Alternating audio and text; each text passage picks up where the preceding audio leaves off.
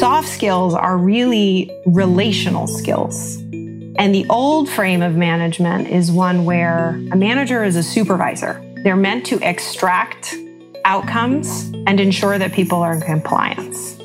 Now, that doesn't work today because the workforce these days, there's a lot of knowledge work, a lot of innovation, creativity, persuasion, and adaptability are a part of business. And the old manager doesn't know how to tap into that. The new manager is a relational master. Welcome to the Best Self Management Podcast. I'm David Hassel. And I'm Shane Metcalf. Me and David have been working together along with our co-founder Nazar and all the amazing other people that are a part of fifteen Five for the last seven years. And we are not the same people that we were seven years ago. One of the things we're a big stand for is like, how do we actually embrace the whole person and understand that can we support someone in thriving in their whole life? And if we do, then they're probably going to contribute more at work. Your mission is to attract the best talent, retain your high performers, and maximize everyone's potential. Welcome to fifteen Five's Best Self Management Podcast. We're on a mission to create highly engaged, high-performing organizations by helping people become a better version of themselves. My name is Shane Metcalf. And I'm David Hassel. We're really excited today because we're going to have some fifteen Five employees actually joining us on our podcast. So today we have Emily Diaz and John Grunewald, who run Transformational Services. A little bit about John and Emily. John is our Chief Performance Officer and brings over twenty years of global cross-industry consulting experience to help develop leaders and teams through progressive leadership and management development programs. John is also the former Chief People and Culture Officer at Shark Ninja, where he built the talent development function, trained over five hundred leaders and managers during his tenure, and implemented fifteen Five across the entire sixteen hundred global full-time employee population. Now, John, you know, when I came and gave a talk on Best Self Management, you had told me I was going to get a, a, a Shark Ninja product, like a vacuum or something. I still haven't gotten that vacuum, man. Really? All right, I'll have to pay retail for it, but I'll get you yeah. one. all right, all right. Uh, Emily Diaz, and Emily is really special. Emily was actually the fifth person that joined fifteen Five back in two thousand thirteen, and the uh, first person that I ever hired as a part of the company. So Emily has been with us forever from the very beginning. She is our Director of Transformational Services, a division that she created after identifying the need for organizations to teach vital skills to their people, skills which in turn supercharge the impact of fifteen Five's performance management software. Since joining our founding team seven years ago, she's served as advisor, trainer, and coach for companies across all industries, including Visa, Tesla, Citrix, and Thermo Fisher. Her experience across domains informs the creation of unique and powerful programs that train core professional competencies. Welcome to the show, John and Emily. It's great to be here. Thank you. Thanks for having us. This is great. Well, this is just really fun. You guys listening get to, you know, just kind of hear how we work together, how we talk about things. Emily and John are two of my favorite people at fifteen Five, and uh this should be a wait, great wait, conversation. Wait, wait, you play favorites, John, David? Sorry, Shane. And everybody else. All two hundred of our employees. Um, all, all my favorite, my favorite people. All my favorites. So I think what's really cool, and I think part of the story we'd like to explore today is that fifteen Five, we started off as a software company. And over time, we really understood that, look, you can give somebody a hammer and, you know, they might be able to build a building or they might just smash their thumbnail. And the tool alone isn't enough. And so, you know, the need for actually going in and changing hearts and minds and doing some deeper cut work with companies, I think is really where transformational services arose from. Emily, you you saw that need. And I remember I I, I was like, ah, we're, I do not want us to become a consulting company, and actually had quite a bit of resistance to it. I'd love to hear just from you what that process was. What were some of the original things that you did see that had you actually want to take us in the direction of providing services to our customers? Yeah. So like Shane said, I was the first customer success manager at fifteen Five. So I was the person kind of talking to all of our customers when they came in the door. And at that point, we didn't even have a sales team. So you would sign up for a trial and then you'd get some automated emails. And I was um, having a lot of intimate conversations with people leaders and C-suite individuals about using a tool like fifteen Five. And in those conversations, one of the things that came out was we would talk about product, but then invariably it would, the conversation would shift into their real challenges. They're really suffering with making sure that their managers knew how to be managers. And they would start asking questions like, well, how do I do one-on-ones? Or how do I teach my people how to give feedback?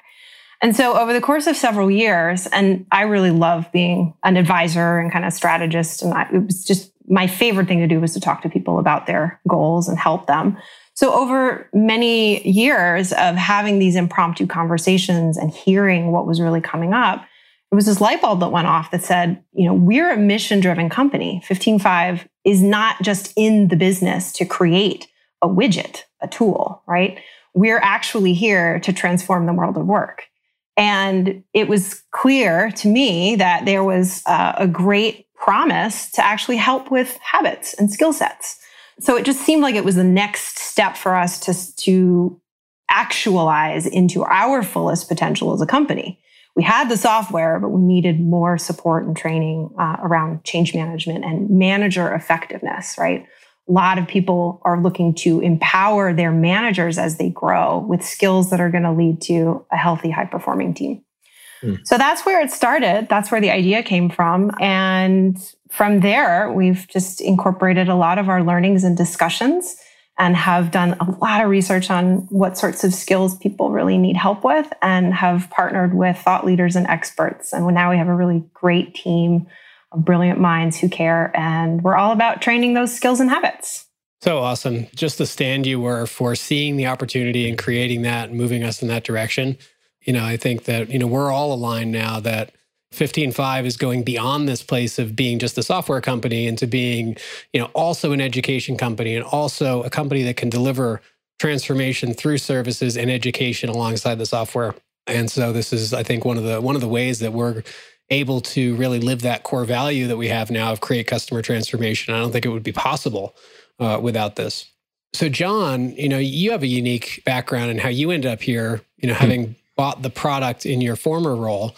Right. Uh, I'm curious, like, from your perspective, what did you see was the opportunity, uh, you know, to to bring kind of your experience, also having been in services for twenty years prior to that chief culture officer role, alongside the software? I'm curious, how, like, how do you think about it and what the what the opportunity is to deliver education and services alongside software? Yeah, I mean, I think it's great. I, and I want to build on what Emily said. You know, as a customer, when I was looking for a performance management solution, we looked at a lot of different competitors out there to fifteen Five, and we ended up zeroing in on and picking fifteen Five for the very reason that we're talking about. I, it was clear to me that fifteen Five wasn't just a, a tool. It was, there was a philosophy behind it that really resonated with my own commitment to transformation and um, inspiring leaders and managers and teams to grow and develop and produce amazing results in their organization. So as a customer, that really was the biggest reason why I picked the tool. And then to have the team come over, Shane come over, do some talks, um, be a part of some of the development work that we had to build around it to bring out these principles and develop them further into our managers, had me see that fifteen Five was seriously committed about um, changing the world. And that's really what I've been doing for the bulk of my career. So it, one, it made a lot of sense for me to bring it in and then really build the support around it. But then when I left Shark Ninja, the first company I wanted to be a part of, of course, was fifteen Five because of this. And I saw the opportunity that the company was building and, and Emily had spearheaded, and saw an opportunity to really bring my expertise to help build and expand it. And that's what we've been doing since I walked in the door day one. Um, and we're very excited about what we're building and creating and the impact that it's having on our customers. Awesome. I'd love to talk about that word transformation, because I don't think a lot of people maybe don't understand exactly what that means. I think, you know, when we talk about customer success, for example, a lot of things out in the world where people talk about customer success, and what they mean is we want a department that's going to help our customers be successful with our product, as opposed to our customers being successful in their life where the product plays some bit part in that. Similarly, I think that there's a way that you can deliver services and people want to, you know, learn something or get some knowledge. But transformation is like a whole different thing. Like, Emily, I'm curious, like, what does that mean to you? And then John also, uh, you know, what what are your thoughts around that word transformation? Yeah, well, it's funny. I remember the day when I, I was kind of sitting in the office, there was a whiteboard, and I was like, what are we going to call this department? What are we really getting at here? And I remember Brad, our chief revenue officer, um, was sitting in with me, and we were kind of brainstorming around it. And um, we ended up landing on the name Transformational Services for the main reason that a lot of times in the business world, you see professional services, right, which are very transactional. You can go to any software company and pay extra money to have, you know, an A P I connect, or maybe have somebody come in and consult on, you know, technical stuff, or maybe additional product trainings, but they're very transactional. You know, you you kind of come in and then you get something, and then, you know, the, the team just helicopters out. The reason why we are transformational services is that we are aiming to be partners in the transformation of cultures. And that is not a lightweight thing. That is not coming in and just dropping tasks and tools and checklists. It's about engineering the aha moment that translates into lasting behaviors. So we really partner with customers to help them and help their teams acquire new skills. And learning, learning is an iterative process. You don't just read something or watch a video and then suddenly you've got it. There, it's it's something that we commit to transformation through multiple modalities of, of understanding how do people take new information in? What is the importance of repetition? Discomfort, encouraging people to embrace discomfort while they are learning so that they can gain mastery. So transformation is what we we design for. And we do it through coaching and questions and Socratic conversations and repetition. And John has had a lot of experience providing transformational experiences for people leaders and coaches. And, and so, you know, there's there's a whole methodology around here, which is only given and gained through experience. And I, I think John can share a little bit about what that means to him.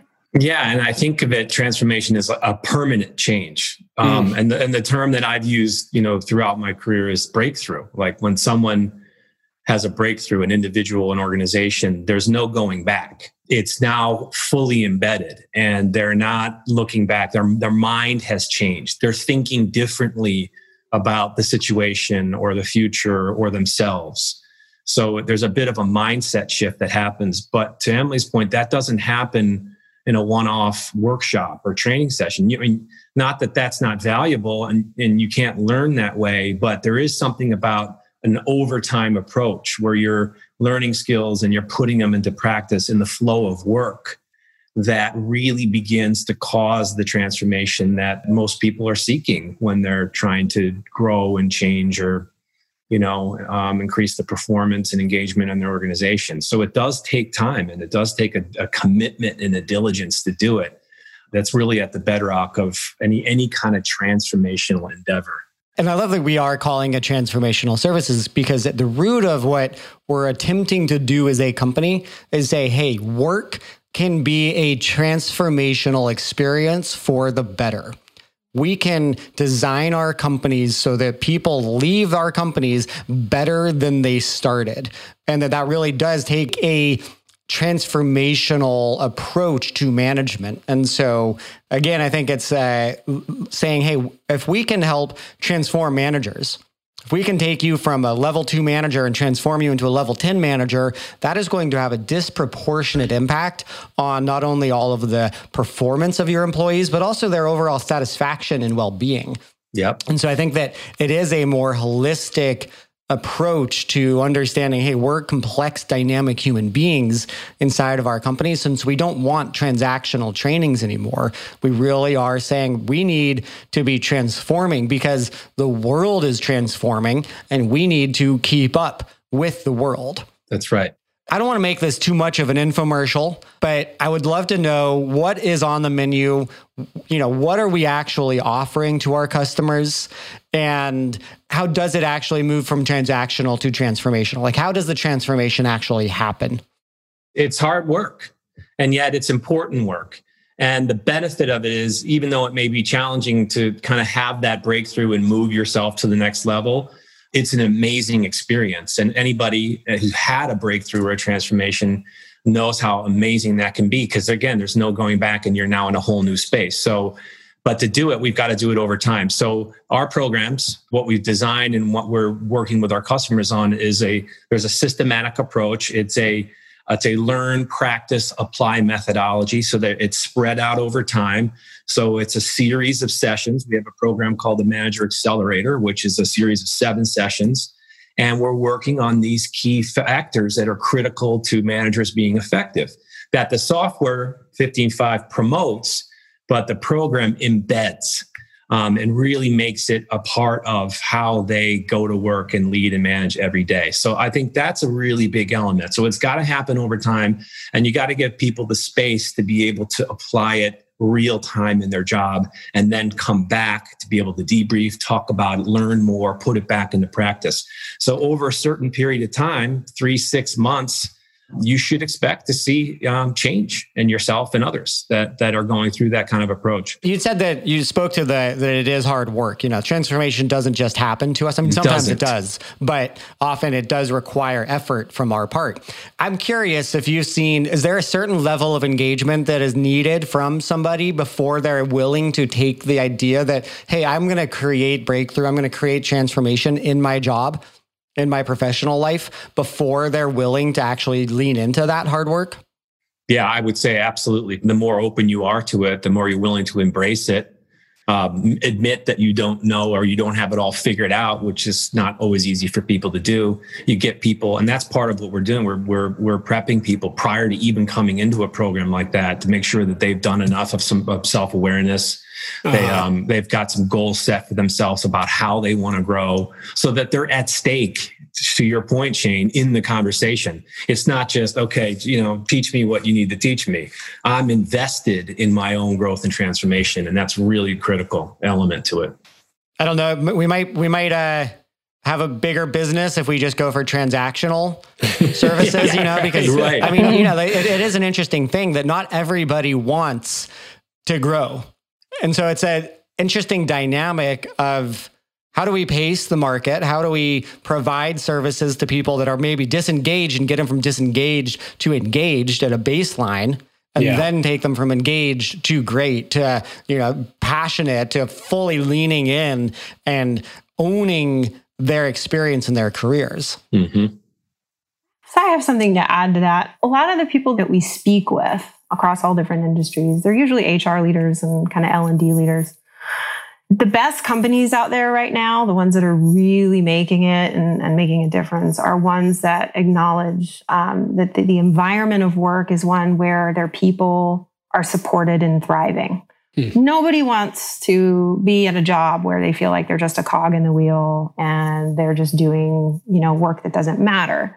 So I think when you ask Shane, like, what are the qualities of transformation and how do you encourage transformation in your company?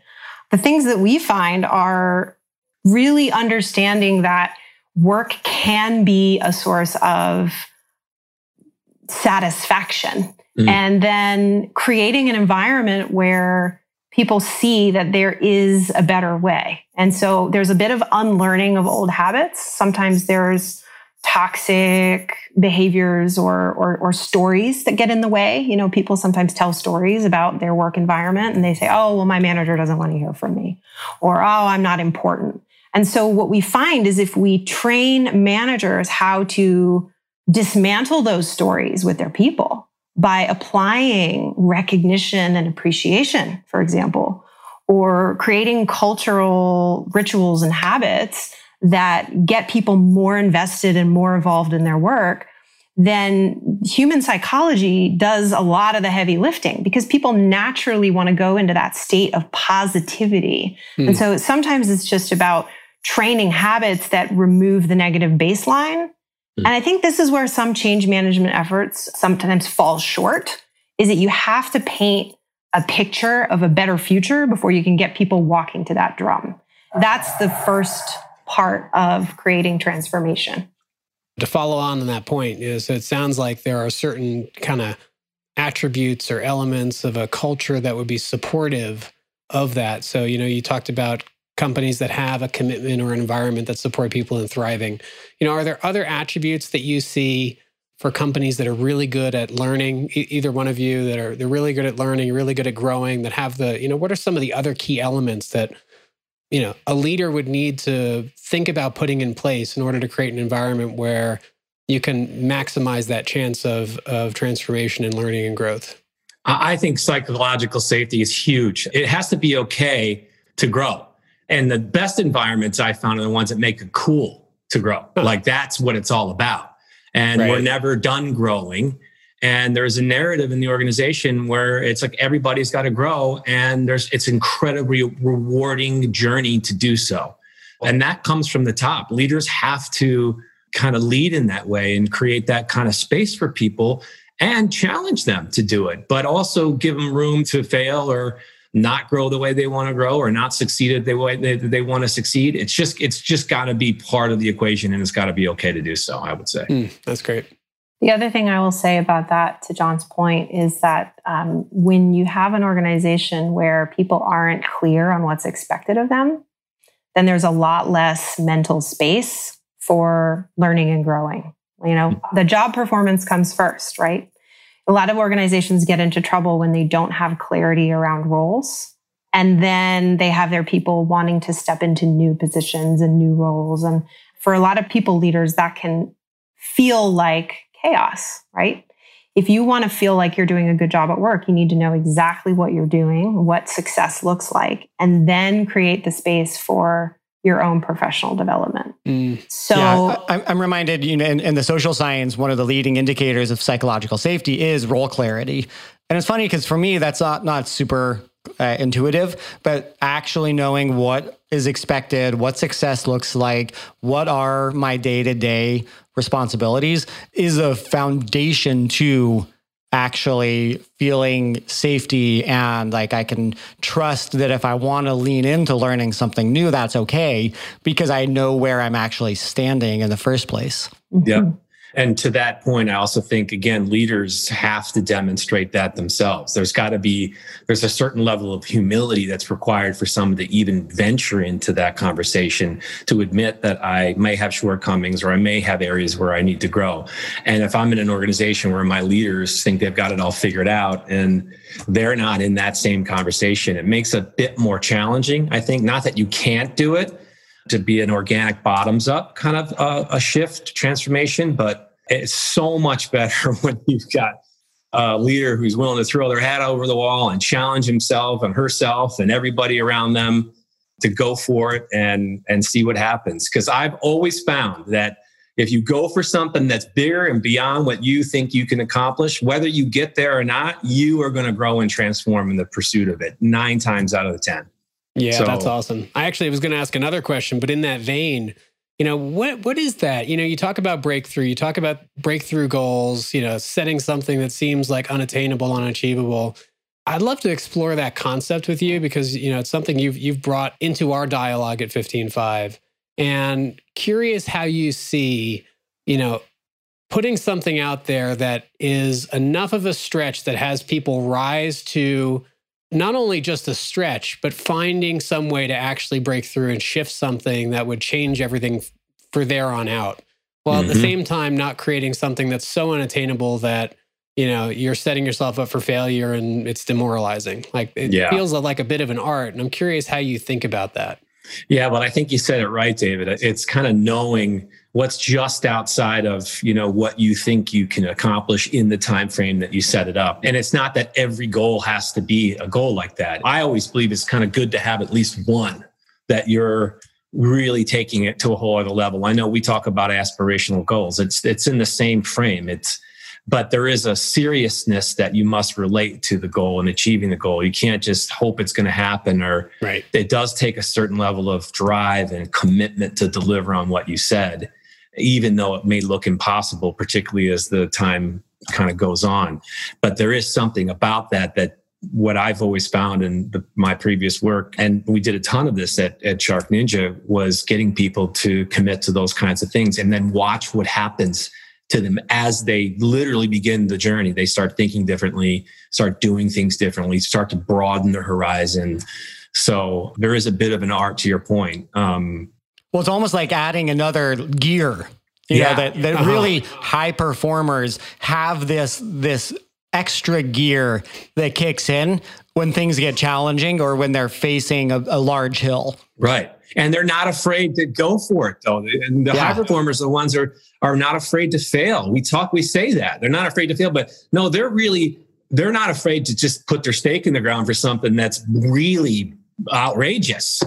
And, but it's also, and, I, I think that it's a habit, right? Because if you've been a mediocre or, you know, above average performer, and you've never really gone for a breakthrough and you do it, I think that doing it once isn't enough. I think mm. we need to get in the habit of breakthrough. Yes. We need to get in the habit of, okay, things are tough and there's there's challenge, and I need to be in the habit of continually not just barely meeting it, but actually leaning in further. Yep. And then it just starts to become kind of a default way yep. so that whatever happens in our life, we have that resilience, we have that grit that allows us to push through and to do things that continually exceed our own expectations of what we're capable of. Yeah. And to your point, the more you do that, the more free you are to commit to those kinds of uh, outcomes. Mm. So how do you, I'm curious to hear your perspectives. How do you think about training people to have that mindset when they've never had it before? And perhaps they've never been in an environment where it's okay to fail. What are some of the ways that you've seen, David and Shane, to help people mm-hmm. kind of get into this, uh, the thrill of putting yourself to a new task and stretching and growing despite its discomfort? You know, I, I think it, it comes down to that piece around psychological safety and context. I feel like one of the big breakthroughs that we had as a company in practicing O K Rs, and for, you know, if you're listening and you're not familiar with that term, it stands for Objectives and Key Results. It's a goal-setting methodology that was invented at Intel by Andy Grove and popularized by Google. And a lot of, a lot of folks in Silicon Valley practice this as a goal-setting methodology. And uh, one of the things that we had read about and people, you know, talked about in the Google way was that, you know, if you're, if you're hitting all your O K Rs, you're doing it wrong, that you should only be hitting seventy percent. And, and, you know, I kind of thought to myself, I'm like, well, that doesn't kind of really make sense to me, because if we say the standard is seventy percent, then everyone's going to kind of adjust to that level. So like, where's the real, is it really a stretch or is it really not? And we realized that our, in our key results, we should actually be clear and distinguish between a committed key result, which is something we know we can accomplish and we are committed to that outcome and that, nothing less, or different key results could be a different key result of the same objective, could be aspirational. So you might have a, you know, an objective to hit a, a million dollars in sales, and you're committed as a million, but you have a, an aspirational of a million five, for example. And that way you're you're saying, I, you know, this is the area I'm going to stretch through. This is my breakthrough goal, but the minimum I'm committed to is the other thing. And so I, I think being really clear with folks that, you know, we're going to go for it. This is what has to happen. This is the breakthrough goal. Having a concept, we had Anna, was it Lundstrom from Spotify on a few weeks ago? And she was saying, you know, the philosophy at Spotify, which I thought was really amazing, and I really want to adopt it here at fifteen five even more so, was that if, you know, we take a big swing at something and we win, we celebrate. And if we take a big swing and we fail, we celebrate. um, because in the failing, it's not like we failed. It's just it didn't work out to our intentions. It's a huge opportunity to learn. Yes. And so we're going to celebrate that. And so I think it's really that culture of celebration. Before my life at fifteen five, I used to do uh, strategy consulting for companies. And I was working with a, a Bay Area company who was doing about one hundred million dollars in sales in hospitality. And they actually had, they used to create fun around that. They had an award at the end of the year that they would give to their employee who had the most spectacular failure. And they'd bring them up on stage and celebrate That's them excellent. For that. Yeah. So really, really and then fun. They'd fire them, right? yeah, yeah. Right after. Yeah. yeah. Yeah. Your award is you're fired. I would add on to that, Because I think that's that's really right. You need to, you need the environment where you can actually be rewarded. And you know, I think it's something we're we're working on internally is how do we create more recognition and incentive for high performance? And it's something that, you know, we've done maybe a mediocre job of until this point. And so we're we're saying, oh, wow, okay, it's really easy to put attention on low performers, but equally, we need a lot of attention on high performers and celebrating and elevating them. And I think that for that level of high performance, for breakthrough, for getting in this habit, we need passion. We need to actually care about the things we are working towards, because what we're talking about is how do we align all the possible motivators that we have as human beings around and, and towards the thing that we're trying to do. Yes. And so really dig into what are you passionate about? What are you intensely curious about? Mm. And there's something that happens in our brain and from a neurological level that when we start putting attention on the things that we are passionate and curious about, that is going to increase our motivation. You know, we talk about intrinsic or extrinsic motivation. And if you're only extrinsically motivated to hit a goal, you're never going to pop it into that fifth gear. But if you are connected to your core passion as a human being, not just to make money, but to, like, what your purpose actually is, yes, that is what is going to give you the, the extra fuel source to push through those barriers when you hit up against the inevitable roadblocks that life is going to throw our way. Yeah, totally. And I think that's so good because the outcomes that you're pursuing, whether they're breakthrough or any outcome, they really should be purposeful and aligned with who you are, who you want to be, the impact you want to make in the world. And if you get that right and you're part of an organization where you're, as you just said, your purpose is lined up with the company's purpose, I really do believe the sky's the limit in terms of what you can make possible for yourself and others. Go beyond what you think you can do. Mm. So for people who are wondering, well, how do I do that? What is the lever that I pull? You know, we can talk about mm-hmm. intrinsic versus extrinsic motivation for days, right? This great exercise is write a list of twenty-five things that you're curious about and be as specific as possible. Mm. Yes. And I would also add to that, this is where training managers, enabling managers and people leaders to create that space, to ask the questions, to give the assignment. What are you curious about? Where do you want to grow? How did you fail this week? And what did you learn? Is like the exponential factor for yeah. organizations. That's the change from manager to coach. Right. You know, yes. Managers, hey, all I care about is the company goals. And I don't even really care about you as an individual. To coaching, hey, we need to hit our goals as a company, but how can you actually bring your full self to the table to really actually knock this out of the park? Right. And which means really properly well-designed O K Rs. I mean, if you do those right, it should put you at least in that conversation. Get everybody on the on the same page for that. Man, I'm so screwed. I still, I feel like I have so much resistance to O K Rs, which is horrible, right? Given, given uh, the nature of our company. Who doesn't? Um, I, I need to hire you guys. Yeah, okay. It's going to cost. David's tried to get me over. He's failed. We, we we're working on it. We're working on it. Mm-hmm. So manager effectiveness. I, I think when you know, I, I I'd love to just spend a few minutes talking about like what does that mean? What are the what are the things you got to teach managers to be highly effective? And I and I think that you know what are some of the counterintuitive things? I think it goes into what you were saying is like asking these questions, eliciting somebody's passion, understanding that intersection of the passion and the strengths and their zone of genius. These are kind of not the things taught in kind of traditional manager school, which actually doesn't really exist, frankly. And that's why we created the Best Self Academy. But I'm curious from your guys' perspective, what are some of the highest leverage things that you teach that you feel make a huge impact for a manager being highly effective in leading an extraordinary team? And can you teach a little bit of that right now? Yeah. I think we have a tendency to think of these skills as soft skills. Um, mm. There's this term in the business world like, you want to hire people that are good at certain soft skills. And I was, somebody was just saying that the, you know, the number four in-demand soft skills right now are creativity, persuasion, collaboration, and adaptability. And what I think is interesting about this is that soft skills are really relational skills.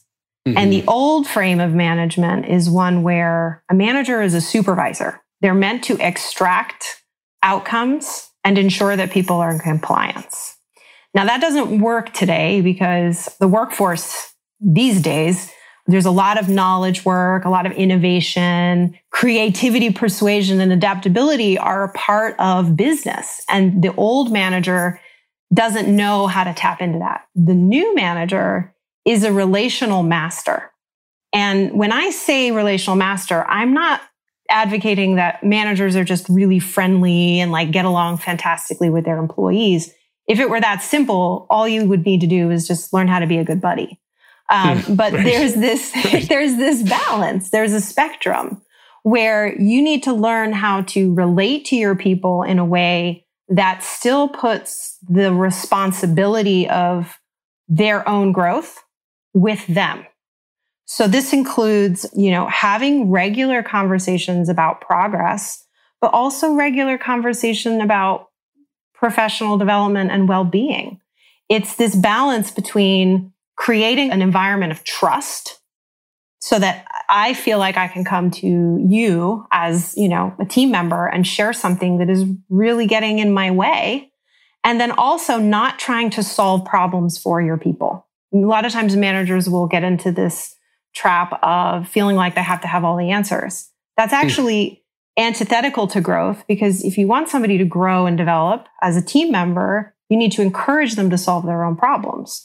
So Shane, your question around like, how do you do this? Teach managers how to coach. And coaching is about creating the right space and asking the right questions. I think that we do this really well as a company. And what we're seeing in, in the, the trainings that we're leading around managers coach is that this is like a light bulb that goes off when managers who maybe have never done this role in their lives realize that they don't have to have all the answers. They don't have to be experts. But there is um, a freedom in that that encourages employees to rise up and take more ownership and accountability. And so those are the things that we really want to want to focus on and train for. And get people to embody it and see, why does it matter to me? That's great. John, anything to add? I, I, I couldn't have said it better myself, you know? It's really. That's great. But I, I do think it is. the the I always said the soft skills are the hard skills. And they're the ones that take a lot of effort. And you have to put time into it. You have to practice it. And again, do it over time to give people the kind of right runway to be able to embed this and put this into the flow of their work. Absolutely. I, I mean, that was a fun conversation that you and I, Emily, had, I don't know, six months ago, eight months ago, when we were talking about this whole thing. I'm like, oh, soft skills. And I was like, wait a minute, soft. They're not, they're not soft. Really? And then we came up with primary skills, I think, in that conversation. And I, I maybe you have, a, I think there's a different term that we're using vital. now. But, vital. But I think skills. Vital skills, yes. Mm-hmm. I think we need a rebrand of soft skills because, uh, you know, that's it's a bit uh, dismissive of the power. Yes. Yeah. Yeah. So John and Emily, thank you so much. How can people learn more about transformational services? Well, we have a website. If you've got an internet connection, you can find out all about us and be in direct touch with us uh, as a team. It's fifteen five dot com forward slash services.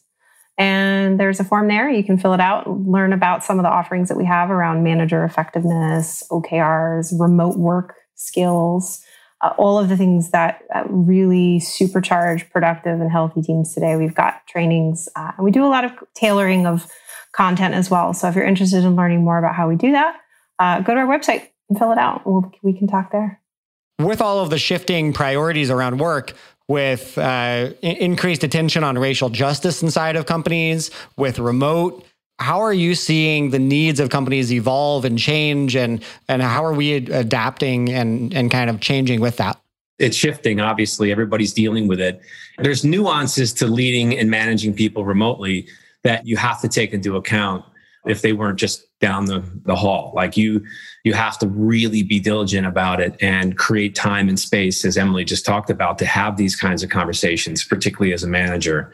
So I think there's a lot that goes into your prep and your honing of your skills. And I see this as an incredible opportunity for managers in the world to upskill mm-hmm. themselves and take it to another level, because they need to, frankly, because mm-hmm. it, it's not going back. I mean, there may be some, you know, some return to normal, but I don't think so. I think people are figuring out that, you know, this is, this is doable and I can actually do it really well. and but how do I continue to develop myself and grow myself to be effective um, in this new, you know, paradigm that we're living in? Yeah. Yeah. And there's a lot more distractions. There's a lot more things t- taking our time and attention away, and rightfully so. I mean, our, the, our collective psyche and our individual, you know, brains are full of things that are causing an emotional response. And, you know, it's, it's, it's harder in today's world to focus. Um, if you're using old methods of just expecting people to leave their life uh, outside of the office door and be fully present at work, that's unreasonable. So yeah. I think, I think the other piece of this is as the world of work starts to find its footing with how do we, you know, go on with business as usual in the face of all this uncertainty, it's about being fluid and giving people a little bit of space to take care of themselves and to really acknowledge what they're feeling. And good managers know how to do this because it, it, you can still commit to performance outcomes, but be a little bit more flexible with how people get there. Mm-hmm. And that flexibility is really key because you can't just expect people to work the way that they used to work. And when you teach managers how to put that compass in front of your employees and then to trust that they're going to get there, and then also see that if they're not on track, you know, how can you, you know, encourage them and support them to get there? People have ups and downs. Performance is never just like you put your foot on the gas and you're going sixty miles an hour all the time. Performance is is often, you know, like a sine wave. You know, you're going to have peaks and you're going to have valleys. And so, um, you know, I think today's organizations are doing an awesome job of this. They know how to moderate and create environments where people can can find the net positive and be really high performers, even with this environment of uncertainty.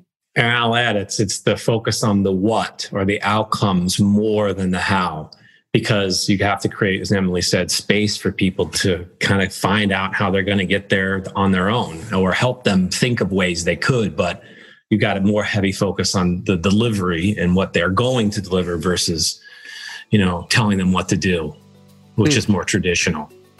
Thank you both so much. Really appreciate getting you on. Uh, awesome to hear a little bit of the story. I learned some things about our own services today. That's great. Thanks Good. again. Thank you. Thank you both very much. Mm. Enjoyed it. Thanks. Yeah. All right. Bye, everybody. Thank you to our producer, Counterweight Creative, to our executive producer, David Misney, and guest coordinators, Sydney Lee and Suzanne Haight. One of the easiest things you can do to help us spread the message of being and becoming your best self at work is to write a review on Apple Podcasts, or just share this episode's link on your favorite social media channel. If you have any questions or comments, please email me and Shane at podcast at fifteen five dot com. We'd love to hear from you. And finally, thank you.